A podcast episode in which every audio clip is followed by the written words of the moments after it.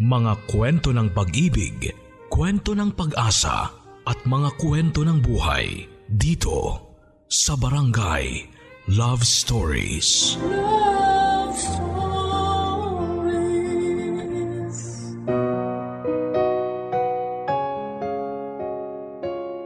May iba sa atin na ang pagtulong sa kapwa ang ginagawa para maging daan ng pagpapasalamat sa biyayang ating natatanggap. Hindi naman kasi lahat ay nabigyan ng maginhawang buhay. Kaya sinasamantala natin ang kakayahan na meron tayo para makagawa ng kabutihan. Ang sulat na babasahin natin ngayong araw ay pinadala ng ating kabarangay na si Alaine isang babaeng walang ibang ginawa kung hindi ang tumulong sa kapwa niya. Dahil lumaki siya sa isang magaan na buhay. Kasama ang kanyang mapagmahal na magulang. Yun ang naisip niyang paraan para makapagpasalamat sa puong may kapal. Naniniwala kasi siya na ang dahilan kung bakit nagkaroon siya ng masaya at magaan na buhay ay para makatulong siya sa ibang tao na mas nangangailangan. Ang hindi niya alam ang kabutihan na ginagawa niya ay magiging daan pala para mapahamak siya. Yon ang magiging daan para masubok ang kanyang pananampalataya sa puong may kapal.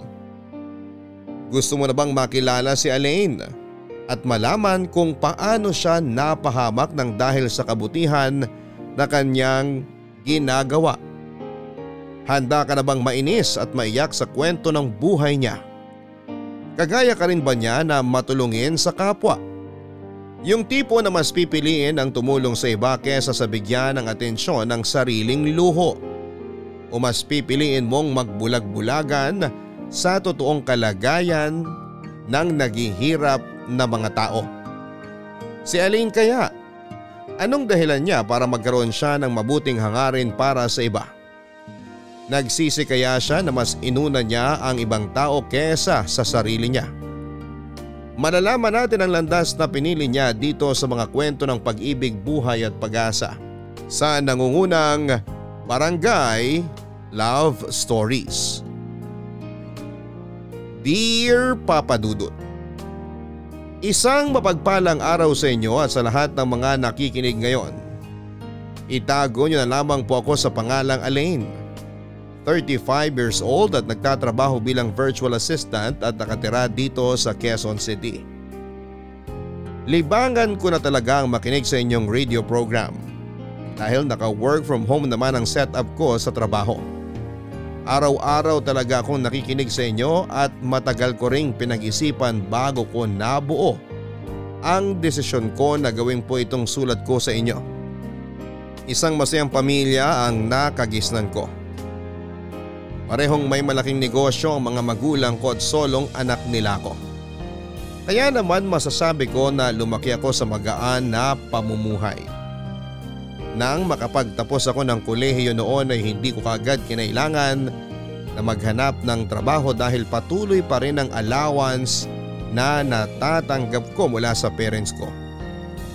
Hanggang sa maisipan ko na maging volunteer sa mga organisasyon na tumutulong sa mga taong nangangailangan sa buhay papadudot.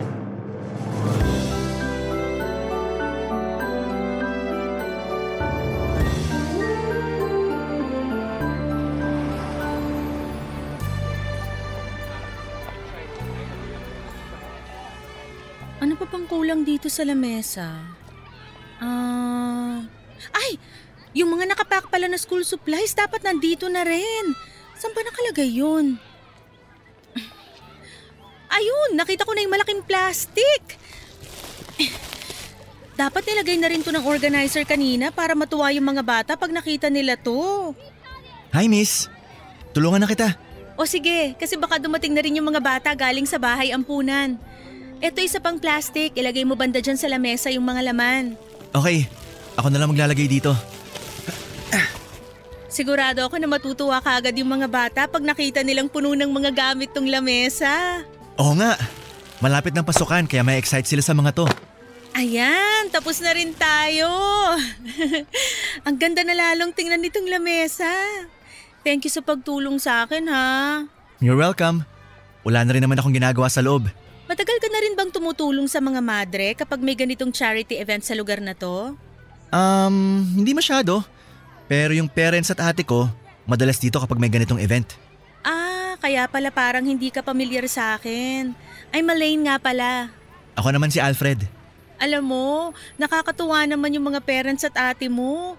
Pati na rin ikaw kasi buong pamilya talaga kayong pumupunta para tumulong sa mga ganitong charity event. Mahilig kasi talagang tumulong ang parents ko sa mga batang nasa ampunan. Mahilig din sila sa mga bata. Lalo na't wala pa silang apo sa amin ng ate ko. Naalala ko tuloy parents ko.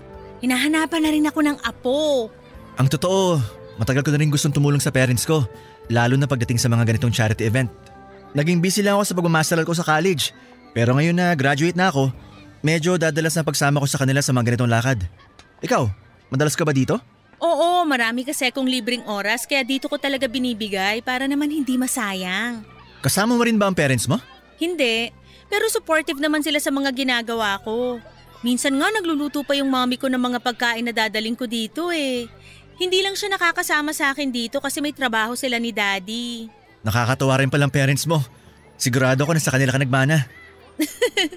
Yan din ang palagi kong naririnig. Nung dalaga at binata pa raw kasi silang dalawa, madalas din silang pumunta sa mga ganitong charity event. Baka nga magkakilala na rin mga parents natin eh. Alam mo, siguro nga. Kasi nakwento rin sa akin ni na mami na dati pa nila ginagawa to. Kahit nung hindi pa sila mag-asawa ni daddy. Malalaman natin yan kapag nakwento ko na kayo sa parents ko. Ay, pasok na muna tayo sa loob kasi baka may kailangan pa tayong gawin doon. Okay, tara.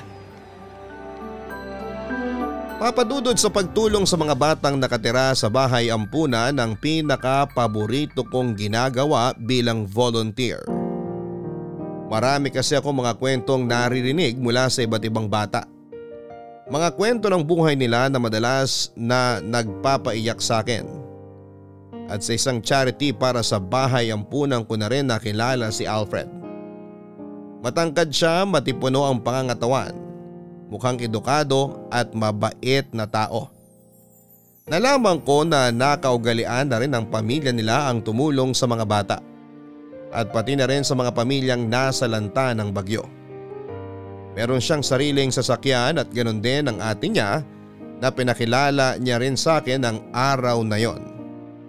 Mabait din ang parents niya nang makilala ko sila papadudot. Sa paraan ng pakikipag-usap nila sa akin ay ramdam ko Nagaling din sila sa isang maayos at may kayang pamilya. Nakakatuwa lang malaman na may mga kagaya talaga nila na naging hobby na ang pagtulong sa kapwa. Kaya naman madalas ko nang nakikita at nakakasama si Alfred sa mga charity event na pinupuntahan ko papadudot.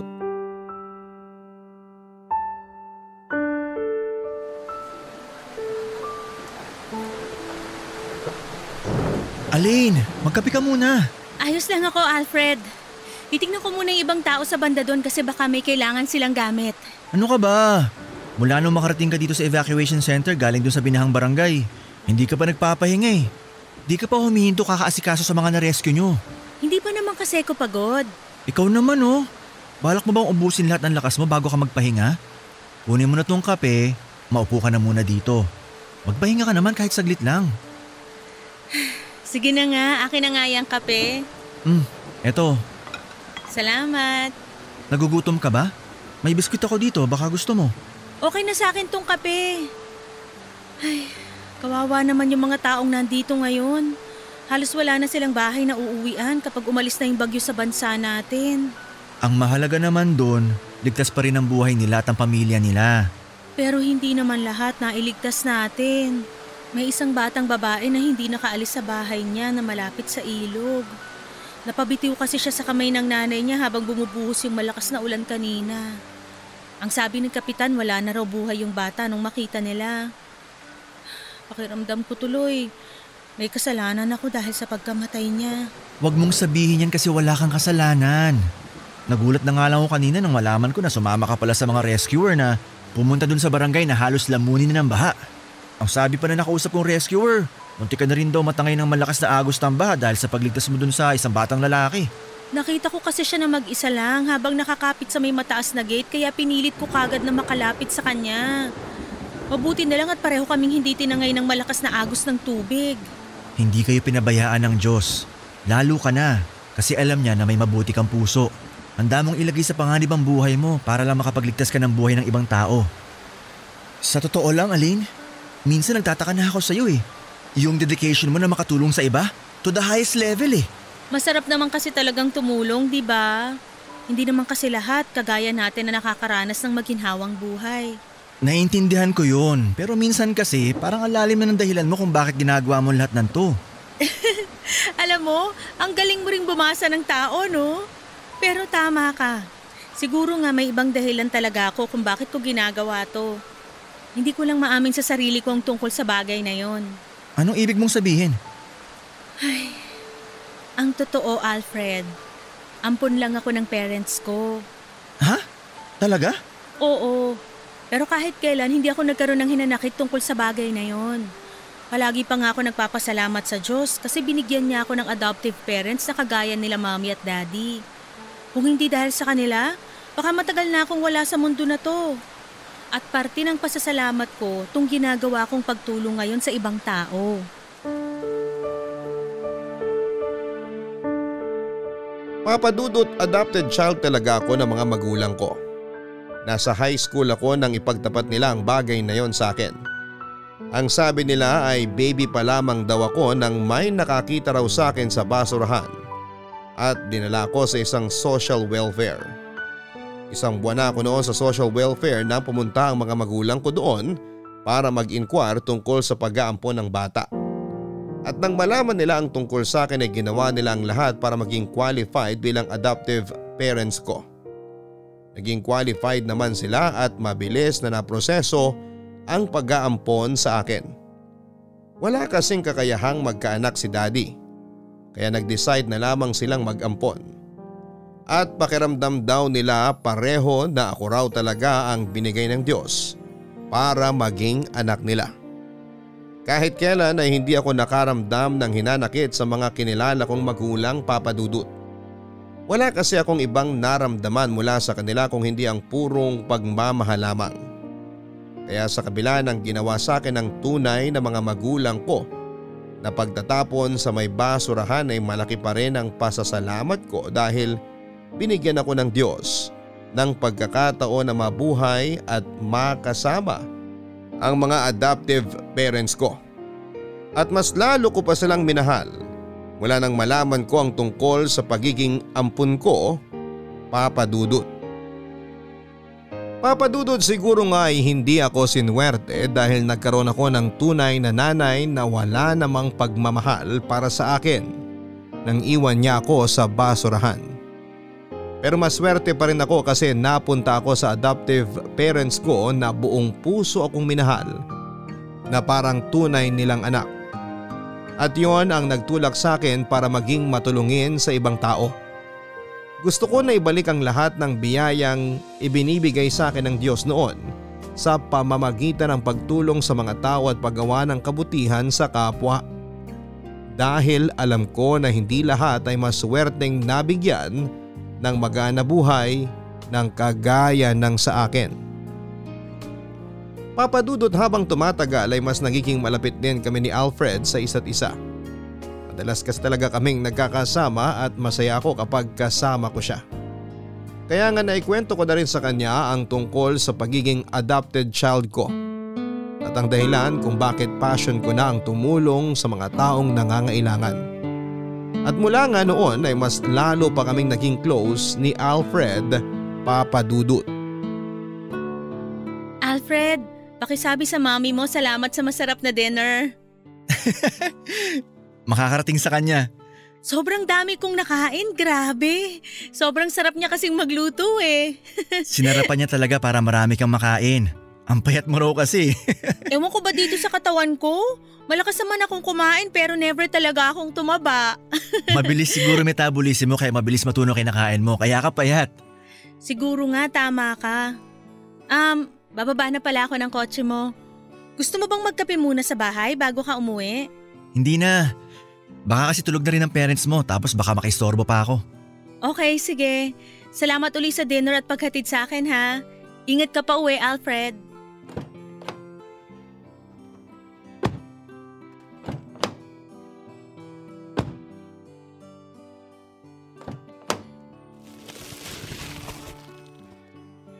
Alain! O bakit? Akala ko hindi ka napapasok sa loob ng bahay para magkape. Oo nga, pero may nakalimutan na pala akong ibigay. Ano yon? Ah, eto. Flowers tsaka chocolate. Thank you. Pero para saan to? Um, wala lang. Gusto lang kitang bigyan. Ah, okay. Thank you uli. Sige ha, pasok na ako sa loob. Ingat ka sa pagta-drive mo, Alfred. Um, Alain, sandali lang ulit. ano na naman, Alfred? May gusto sana akong sabihin sa'yo. Ano yon? Sabihin mo na yan kasi parang maiihi ka na dyan sa kaba mo eh. Um, ano ba to? Bakit ba ako natotorpe? Um, ang totoo, Alain, ano kasi, um, Gusto mong manligaw sa akin. oo, ah, ang ibig ko sabihin, Teka, paano mo nalaman yung gusto kong sabihin?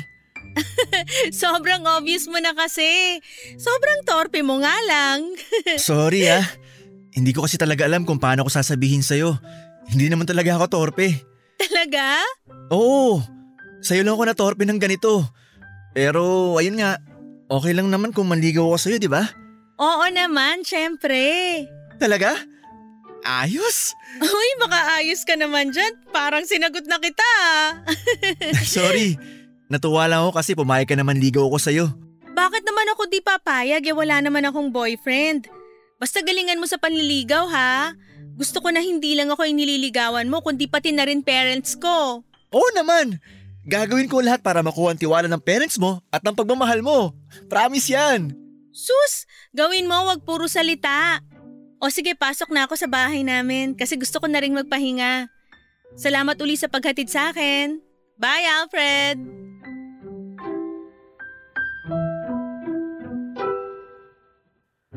Papadudot ramdam ko na rin naman noon na may gusto sa akin si Alfred. Yung mga simpleng gesture na ipinapakita niya kapag magkasama kami, pagsama niya sa akin sa iba't ibang charity event at yung madalas na pagtatawagan naming dalawa. Palagi niyang sinisigurado na nakauwi na ako ng ligtas sa bahay namin at makakatulog ako ng maayos pagkatapos ng nakakapagod na araw. Ang totoo ay gusto ko na rin siya noon at Hinihintay ko na lang siya na magtapat ng espesyal na nararamdaman niya sa akin. Ayoko naman kasi na mauna akong magparamdam sa kanya o kaya ay magsabi ng feelings ko. Kaya naman kinilig talaga ako nang sabihin niya na gusto niya akong ligawan. At kahit sinusubukan kong pigilan ang kilig na yon ay naramdaman ko na nahalata niya rin ako. Hindi rin nagtagal ay sinagot ko na nga siya at naging boyfriend. Nang malaman ng parents niya na may relasyon na kami ay natuwa sila at sinabi nilang bagay daw talaga kami ni Alfred sa isa't isa papadudot. Ay, nakauwi rin. Grabe, nakakapagod mag-grocery. Grabe din kasi yung traffic kaya napatagal yung biyahe natin pa uwi. Akala ko nga makakauwi kagad tayo, pero inabot pa tayo ng isang oras na dapat 30 minutes lang na biyahe. Ilalabas ko na pala itong mga pinamili nating school supplies para maihiwalay ko dito sa ginrocery natin. O sige, ako naman na mag-aayos ng mga pinamili nating pagkain na iriripak natin mamaya. Nakakatuwa naman, ang dami nitong mga binili nating school supplies. Sigurado na marami na namang mga bata ang matutuwa dito. Pero sigurado rin ako na ikaw ang pinakamatutuwa sa lahat pag nakita mo na yung ngiti ng mga batang pupuntahan natin. Nako, sure ako na magliliwanag yung bahay ampunan. Tama ka dyan, babe. Alam mo naman na yung mga ngiti nila ang palaging nagpapasaya sa akin. Oo, alam ko. Kaya nga minsan nagsiselos na rin ako kasi parang mas mahal mo na sila kaysa sa akin na boyfriend mo. Uy, grabe siya oh. Hindi mo naman sila kailangan na pagselosan kasi alam mo naman kung bakit ko to ginagawa, di ba? Joke lang naman yung sinabi ko. Babe, hindi naman ako nakaramdam ng selos mula na maging girlfriend kita. Natutuwa nga ako kasi nagkaroon ako ng girlfriend na may mabuting puso. Mabuting puso talaga. Yun naman kasi talagang tawag sa mga kagaya mo. Na walang ibang ginawa kundi puro kabutihan, di ba? Kaya nga mahal na mahal kita eh, dahil sa ugali mo na yan. At syempre, mahal na mahal din kita, babe. Thank you sa pagiging supportive mo sa mga ginagawa ko, ha? Kahit alam ko na busy ka sa trabaho, sinasamahan mo pa rin ako sa mga charity event ang pinupuntahan ko. Gusto ko rin naman kasi talaga na samahan ka. Tsaka tama kasi sinabi mo dati na masarap talaga yung pakiramdam na tumutulong tayo sa ibang tao. Oo nga pala babe, nandito na raw pala sa Manila yung tito ko na madalas ko kinukwento sa'yo. Sinong tito? Si Tito Hector, yung pinsan ni Daddy? Ah, oo. Naaalala ko na nga siya kasi nakwento din siya sa akin last time ng mami mo. Ang sabi nga ni tita, sigurado raw siya na magkakasundo kami ni Tito Hector. Tama si Mami, magkakasundo nga kayo. Marami rin kasing charity na natutulungan si Tito Hector. May office na nga siya sa Ilocos eh. At yung office na yun, para lang sa mga tao na gustong lumapit at humingi ng tulong sa kanya. Tapos meron din dito sa Manila. Politiko ba siya? Hindi. Sabi ko naman sa'yo, walang politiko sa pamilya namin. Ang alam ko, marami na rin lumapit kay Tito Hector para kumbinsin siya na tumakbo. Pero wala talaga siyang interest pagdating dun eh. Nakakatuwa naman kasi para rin pala siyang parents mo na hobby na ang pagtulong sa ibang tao. Parang ikaw din, babe. Walang ibang gustong gawin kundi puro kabutihan sa ibang tao. Kaya sigurado talaga ako na kapag nakilala mo siya, magkakasundo kayong dalawa. Papadudot mabuti na lang at nakilala ko si Alfred at siyang naging boyfriend ko. Dahil naiintindihan niya halos lahat ng ginagawa ko lalo na ang pagtulong sa mga nangangailangan. Sa totoo lang kasi hindi ako mahilig makipag-date, mamasyal o kumain sa sosyal na mga restaurant at kung ano-anong surprises. Sinabi ko pa nga kay Alfred noon na huwag niya akong masyadong bibigyan ng mga regalo. Siya pa naman yung tipo na mahilig sa mga sorpresa at magbigay ng iba't ibang bagay bilang regalo. Ang sabi ko ay kung bibigyan niya ako ng regalo ay pwede sanang mapapakinabangan ng ibang tao. Sako ng bigas, mga dilata, cup noodles, school supplies at kung ano-ano pa. Nung una akala niya ay joke lang ang sinasabi ko na yon pero nang malaman niyang seryoso ako, madalas niya akong dinadalhan ng mga grocery na pwede naming i-repack at ipamigay sa ibang tao. Papadudot ang pagpunta sa mga charity event ang madalas naming naging banding ng boyfriend kong si Alfred. Nakakatuwa kasi at nakikita ko na nag enjoy din talaga siya sa mga ginagawa namin. Hindi siya yung napipilitan lamang na samahan ako. Lalo na at may mga natutulungan na rin sila ng pamilya niya na charity noon pa man. Kaya nga kapag nag-dinner ako sa bahay nila kasama ang pamilya niya ay wala kaming ibang pinagkwentuhan kung hindi ang mga taong natutulungan namin.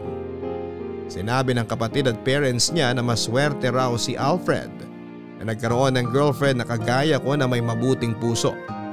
Na walang ibang iniisip kung hindi ang kabutihan para sa ibang tao. Sinabi ko naman na swerte rin ako kasi natagpuan ko si Alfred. Kasi siya yung tipo ng tao na kagaya ko na hindi makasarili at handa ring tumulong sa iba. Naintindihan niya ang dahilan kung bakit ganito ang ugali ko. Naintindihan niya kahit na madalas na wala akong oras para sa relasyon namin.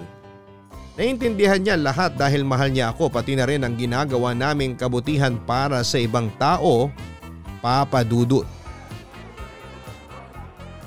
Babe, ang bongga talaga mag-celebrate ng birthday nung lolo mo, no? Medyo. Dito na lang kasi sa mga ganito nakikita yung mga kamag-anak ko.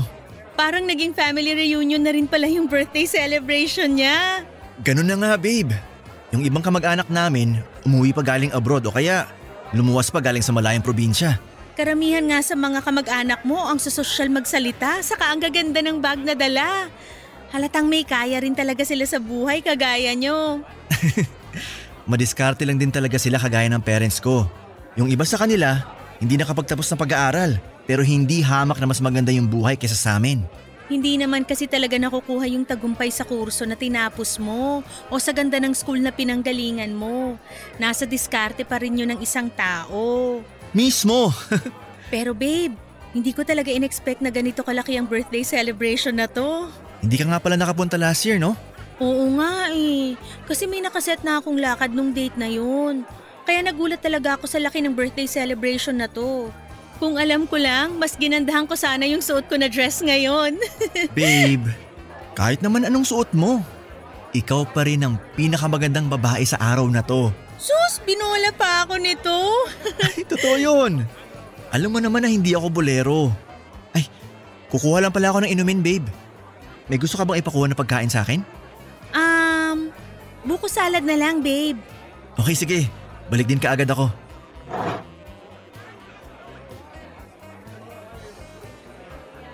Grabe, ang dami talagang tao sa party na to. Teka, nasan pala yung panyo ko? Ay, nahulog siguro sa may ilalim ng lamesa. Tingnan ko nga. Eto, sabi na nandito eh. Mabuti na lang hindi masyadong nadumihan. Ay, makatayo na nga. Ay, hala! Ano ba yan? Sorry po! Muntik nang matapon tong baso ng juice na hawak ko. Naku, pasensya na po. Hindi ko kagad kayo napansin kasi sinilip ko po yung ilalim ng lamesa. Ayos lang, Iha. Hindi naman natapon ng juice na laman na itong baso. Ano bang ginagawa mo sa ilalim ng lamesa? Nalaglag po kasi dun yung panyo ko. Kinuha ko lang po. Ah, ganun ba? Teka, parang pamilyar ka. Babe, eto na yung buko salad mo. Alfred? Uy, Tito Hector! Kayo po pala yan. Kailan pa po kayo nakaluwas dito sa Manila? Kagabi lang. Kasi pinilit ko talaga makarating dito sa birthday ng lolo mo. At baka magtampo pa siya sa akin kung hindi ako luluwas. Nako, paniguradong yun po talaga ang mangyayari. Alam niyo naman po matampuhin yun si Lolo. Ay, Tito, si Aline nga po pala. Girlfriend ko. Aline, siya si Tito Hector. Yung madalas kong kinukwento sa'yo. Nice to meet you po, Tito. Nice to meet you din. Ngayon alam ko na kung bakit pamilyar ang mukha mo. Dahil matagal na kitang nakikita sa Facebook nitong pamangking kong si Alfred. At tama ako, mas maganda ka nga sa personal. Magaling talagang pumili itong pamangking ko. Siyempre naman, Tito. Kanino pa ba ako magmamana? Eh di sa inyo lang ni Daddy. Papadudot halos dalawang taon na ang relasyon namin ni Alfred nang makilala ko ng personal si Tito Hector. Matagal na rin siyang nababanggit sa akin ni Alfred at ng mga magulang niya. Pinsang buo ito ng daddy ni Alfred na nakatira sa Ilocos pero may bahay din sa Maynila. Pero dahil sa bagong business na pinatayo nito na malapit lang kina Alfred ay hindi na ito muli pang bumalik sa Ilocos. Ang alam ko ay marami ring mga charity ang natutulungan ni Tito Alfred. Kumuha pa nga ito ng pwesto para gawing opisina kung saan ay ginaganap ang mga charity event na tinutulungan nito. Kaya naman natuwa talaga ako nang makilala ko siya. Bihira lang kasi yung mga kagaya nilang matulungin sa kapwa na walang hinihinging kapalit. Hindi sila politiko at hindi rin mga artista. Alam ko na kagaya ko ay bukal sa loob ng pamilya ni Alfred ang pagtulong na ginagawa nila. Napatunayan ko yon nang magkasama kami sa isang charity event ni Tito Hector Papadudut. Babe, hindi na kita masasamahan sa loob ng opisina ni Tito ha. May meeting pa kasi ako na kailangan puntahan ngayon. Ayos lang, babe. Ako na lang ang kakausap sa kanya. Kinakabahan na nga ako eh. Bakit ka naman kinakabahan? Baka kasi hindi niya nagustuhan yung proposal na in-email ko sa kanya para dun sa charity event na bala kong gawin sa susunod na buwan. Babe, sigurado ako na magugustuhan niya yon. Paano mo naman nasabi? Pinabasa mo sa akin yung proposal na yun nung isang araw, di ba? Napakaayos ng pagkakagawa mo sa letter na yon. Malinaw yung layunin doon na gusto mo makatulong sa mga batang walang permanenteng tahanan at nakatira lang sa may gilid ng kalsada. Sigurado ako, tutulungan ka niya sa charity event na gusto mong gawin para sa mga bata na yun. Sa bagay, nung nakausap ko siya, napatunayan ko na totoo yung mga sinabi mo tungkol sa kanya. Na matulungin din talaga siya sa ibang tao. Ang dami niya ngang foundation na binanggit na natulungan niya. Lahat halos ng foundation na yon narinig ko na mula sa mga kasama kong volunteer. Sabi ko naman kasi sa'yo, magkakasundo talaga kayong dalawa. Kasi palagi niya rin inuunang ibang tao kesa sa sarili niya. Lahi talaga kayo ng mababait at matutulungin, no? Kaya nakakatuwa ang pamilya niyo eh. Mas nakakatuwa ka pa rin. Kasi kahit mag-isa ka lang, todo effort ka na asikasuhin ng mga ganitong bagay para matuloy yung pagtulong mo sa mga tao. Ay, babe, kailangan ko na rin palang umalis kasi baka matraffic pa ako. Okay, sige. Papasok na rin ako sa opisina ni Tito Hector. Bye, babe. Ingat ka. Ingat ka rin mamaya. Bye! Ay, makakatok na nga dito sa pinto ng opisina ni Tito Hector. Pasok! Good afternoon po, Tito Hector. Oh, ikaw pala yan, Alain. Upo ka na dito. May tinatapos lang akong pirmahan. Sige po. Ayan, last document na to na kailangan kong pirmahan. Oh, okay na mga to. Um, nasan pala si Alfred? Hinatid niya lang po ako pero hindi na siya pumasok kasi may kailangan pa raw po siyang puntahan. Ah, ganun ba? Tungkol ba sa in-email mo sa aking proposal kung bakit ka nandito? Opo, kukunin ko po sana kayo bilang isa sa mga sponsor ng charity event na gusto kong gawin sa susunod na buwan. Ang totoo, maganda yung proposal na in-email mo kaya maaasahan mo ang tulong ko. Talaga po? Pumapayag na kayo na maging sponsor ng charity event? Oo naman. Alam mo naman na malakas kayo sa akin ni Alfred. Basta kung ano pa man na maitutulong ko, magsabi ka lang sa akin. Salamat po, Tito Hector. Wala yun. Maiba ko, Alain. Kailan niyo pala balak magpakasal ni Alfred? Wala pa po sa plano namin yun kasi may kanya-kanya pa po kaming priorities.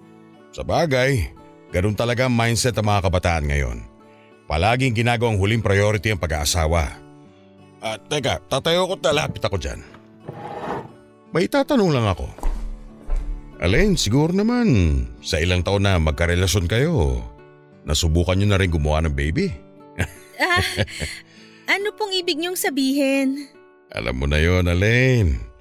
Para namang inosente ka pa pagdating sa bagay na yon. Sigurado ako na madalas kayo maglambingan ni Alfred. Ano? Magaling ding bang mang romansa sa kamang pamangking ko? Um, ah, mabuti pa po umalis na ako kasi may ibang lakad pa rin po ako ngayon. Sandali lang, nag-uusap pa tayo eh. Ay, Tito Hector, nasasaktan po ako. Mas masasaktan ka sa akin kapag inarte ka pa dyan. Saka nakikita mo itong baril na hawak ko. Isang pagpupumiglas mo pa, pasasabugin ko yung bungo mo. Kaya sumunod ka na lang sa lahat ng ipapagawa ko sa'yo.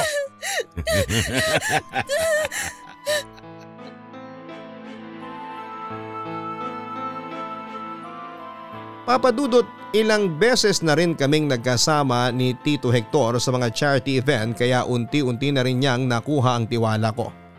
Lalo na na magkwento siya sa akin ang tungkol sa buhay niya. Biyudo na pala siya at hindi nabigyan ng kahit na isang anak bago mamatay ang kanyang asawa dahil sa sakit. Yun ang dahilan kung bakit gusto niya rin talaga na tumulong sa ibang tao lalo na sa mga bata. Ayaw niya raw kasi na mag-isa siya sa bahay niya dahil mas nararamdaman niya ang lungkot. At pangarap din talaga nilang mag-asawa noon ang magkaroon ng kahit na isang anak na hindi na naibigay pa sa kanila. Kaya nang mawala ito ay itinoon na lamang niya sa pagtulong sa ibang tao ang oras niya. Pero hindi ako makapaniwala na sa kabila ng madrama niyang kwento ay nagtatago ang isang mukha ng demonyo. Papadudot.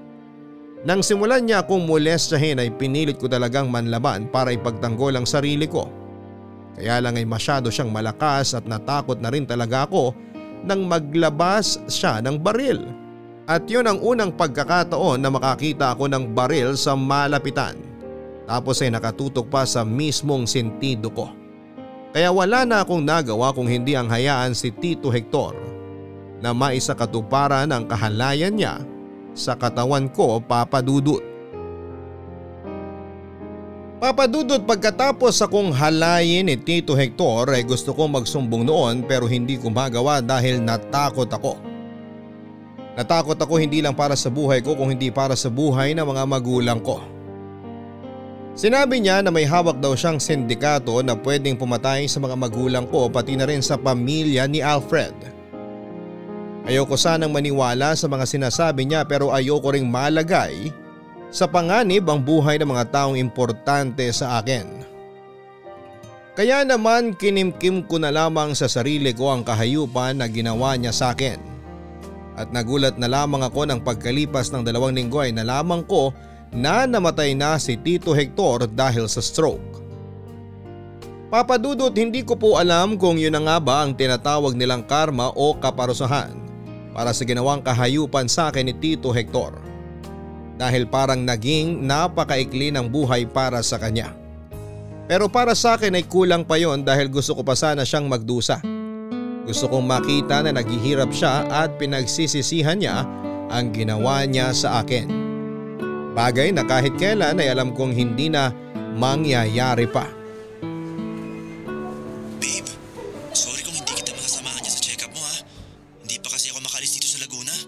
Ayos lang yun, kaya ko namang mag-isa to. Nag-aalala nga ako eh kasi wala ka man lang kasama dyan. Ano ka ba? Hindi naman seryoso tong follow-up check-up na gagawin ko. Medyo alarming na hindi magkaroon ng dalaw sa loob ng dalawang buwan ng isang babae. Pero may nakaka-experience nun. Kaya pinatingin ko na rin para sigurado. Sigurado ka ba na hindi seryoso yan? Yung wala kang dalaw kahit hindi ka naman buntis? Oo naman. Naisip ko lang na baka may kailangan akong inumin na gamot kaya nagpa-check up ako nung nakaraan. Eh pero eto nga, pinabalik ako para sa follow-up check-up naman. Pero bakit kasi kailangan pa ng follow-up check-up? Bakit ba parang ikaw pa yung mas kinakabahan sa ating dalawa? Eh ako yung pasyente. Wala lang. Napansin ko rin kasi na nagiging sakitin ka nitong mga nakarang araw. Kaya hindi mo maaalis sa akin na mag-alala. Babe, huwag mo akong masyadong isipin. Baka hindi ka pa makapag-concentrate dyan sa conference nyo sa trabaho nang dahil lang sa akin. Basta kung ano man sasabihin sa'yo ng doktor mamaya, update mo ako ha. Siyempre, yun ang gagawin ko. O sige na babe, lumabas na yung isang pasyente, kailangan ko nang pumasok sa klinik ng doktor. Okay, sige babe. I love you. I love you too. Bye!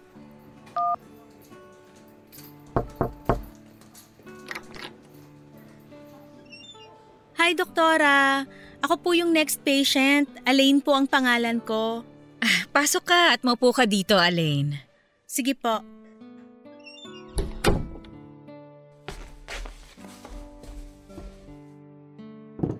Nabasa ko tong test result ng lab test na ginawa sa'yo. At may ilang tanong lang ako sa'yo, no? Ah, ano po yan, Doktora? Alain, are you sexually active? Hindi naman po masyado.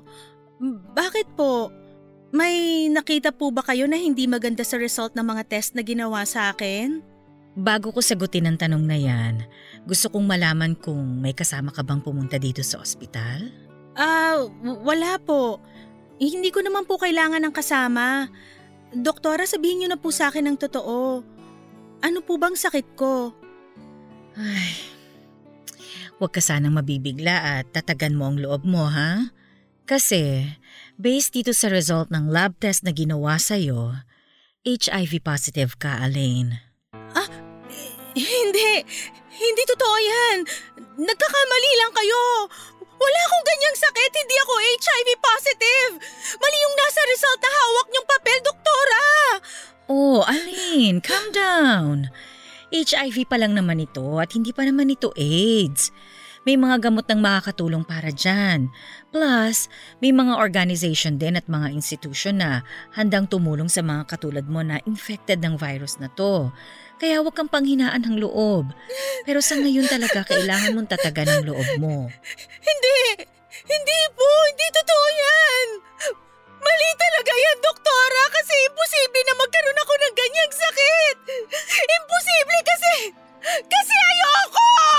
Hindi pwede. Doktora, ayoko pang mamatay. Ayoko pang mamatay. Ayoko pa.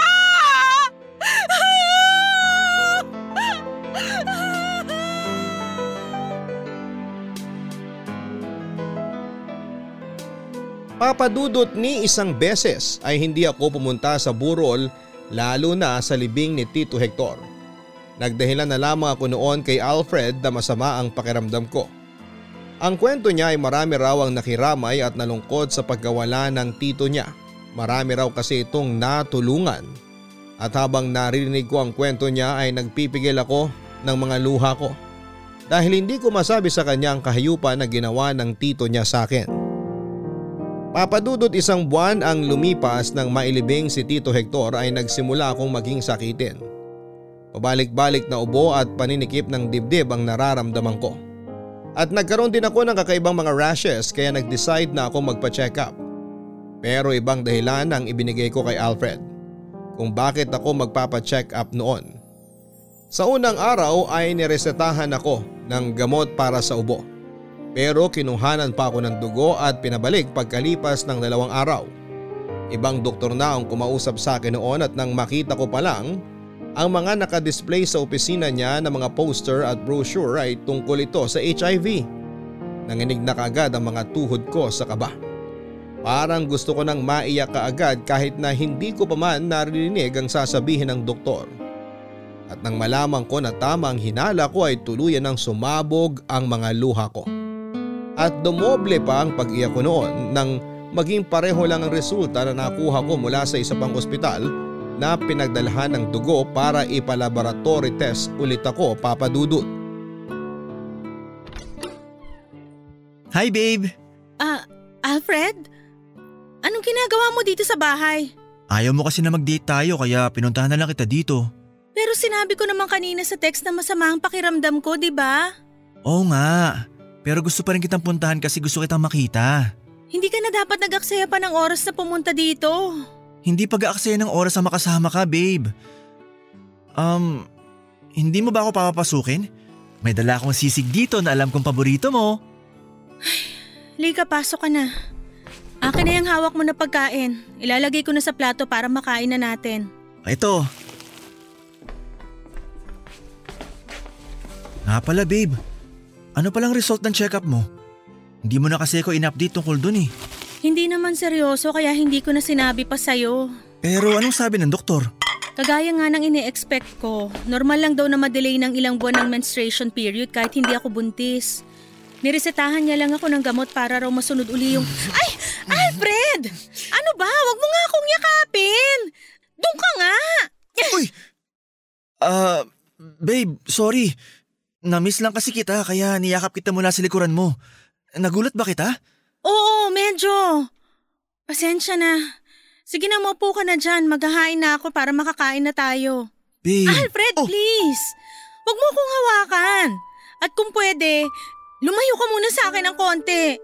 Alain, may problema ba tayo? Oh, wala!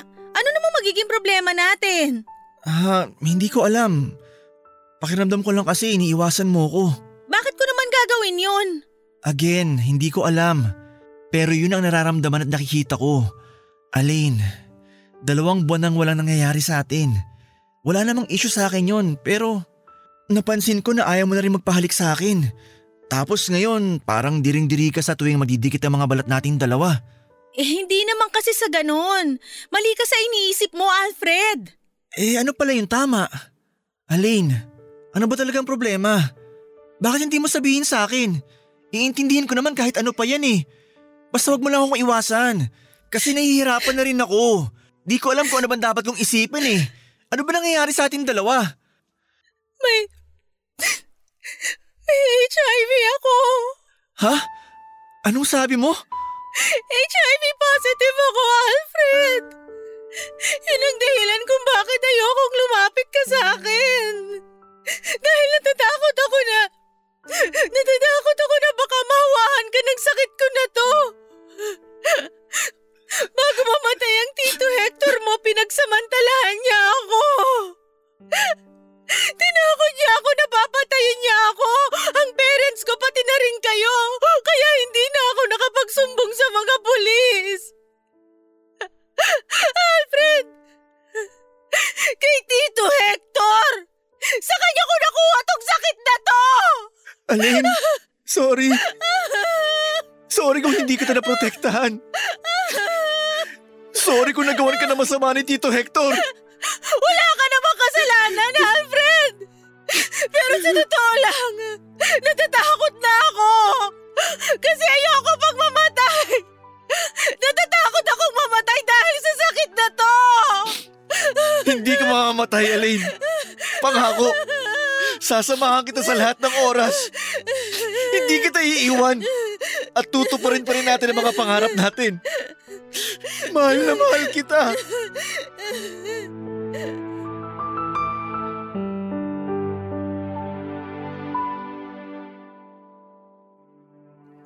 Papadudot mula nang malaman ko ang tungkol sa sakit ko ay parang nawala na ako ng ganang mabuhay.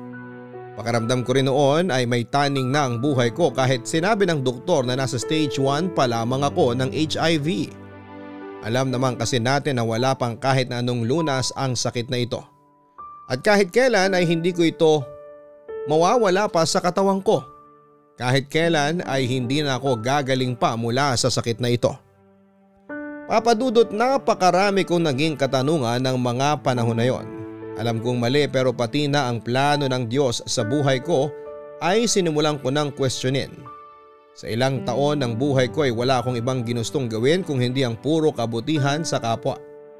Gusto ko lang makatulong at makapagbigay sa mga nangangailangan. Pero bakit ganito pa ang kailangan na isukli sa akin sa kabila ng mga kabutihang nagawa ko? Bakit sa halip na pagpalain ako ay kaparusahan pa ang natanggap ko mula sa poong may kapal? Akala ko papadudot kapag nalaman ni Alfred ang tungkol sa sakit ko ay tuluyan na akong mawawala ng dahilan para mabuhay. Dahil pandidirihan at iiwanan na niya ako. Pero hindi yun nangyari dahil nanatili siya sa tabi ko. Kahit sinabi ko sa kanya na gusto ko nang tapusin ang lahat sa amin dahil wala nang patutunguhan ng relasyon namin ay hindi siya pumayag na mangyari yon. Paulit-ulit din siyang humingi ng kapatawaran dahil sa pangmumolestya na ginawa sa akin ng sariling tito niya. Sinisisi niya ang sarili niya dahil sa sakit na nakuha ko mula kay Tito Hector. Pero sinabi ko sa kanya na wala siyang kahit na anong kasalanan.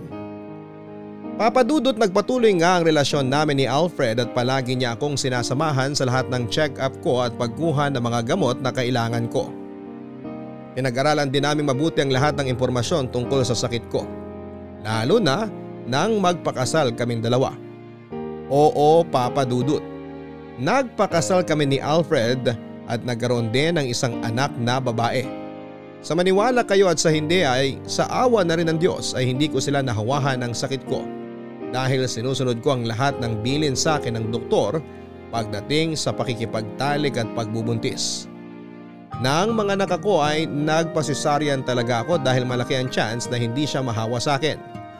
At dininig ng Diyos ang panalangin ko nang maging ligtas ang anak namin at hindi mahawahan ng sakit ko.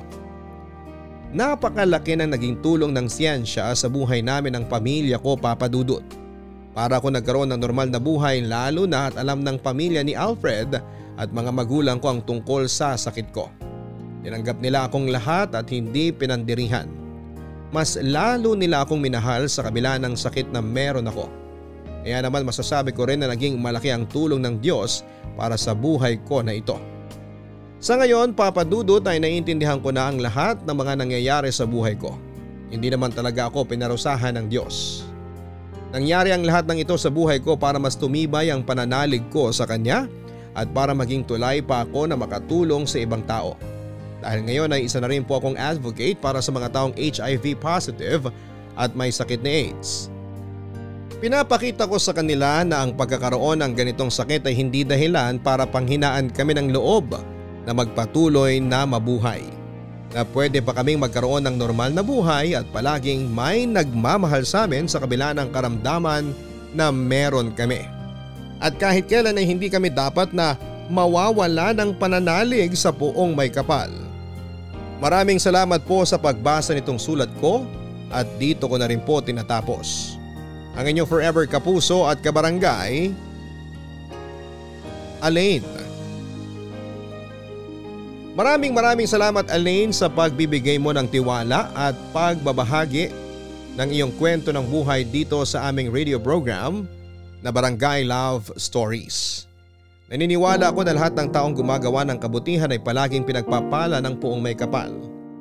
Pero hindi ang mabibigat na pagsubok na dumarating sa ating buhay ay hindi kaparusahan ng ibig sabihin. Kagaya ng sinabi mo ay maraming pwedeng maging dahilan ng nangyayari sa buhay natin.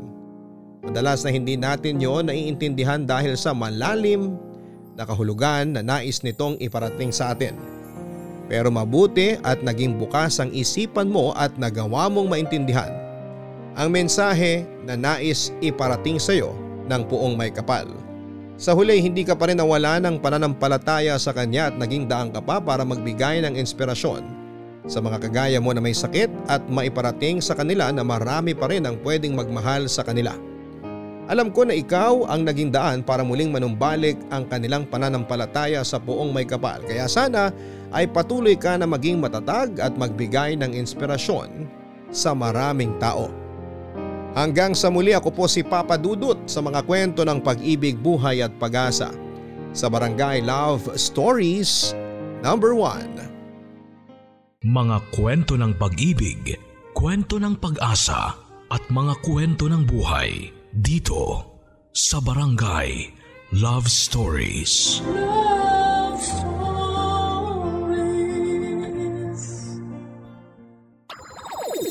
Nagustuhan ng iyong napakinggan? Ituloy yan via live stream sa www.gmanetwork.com/radio.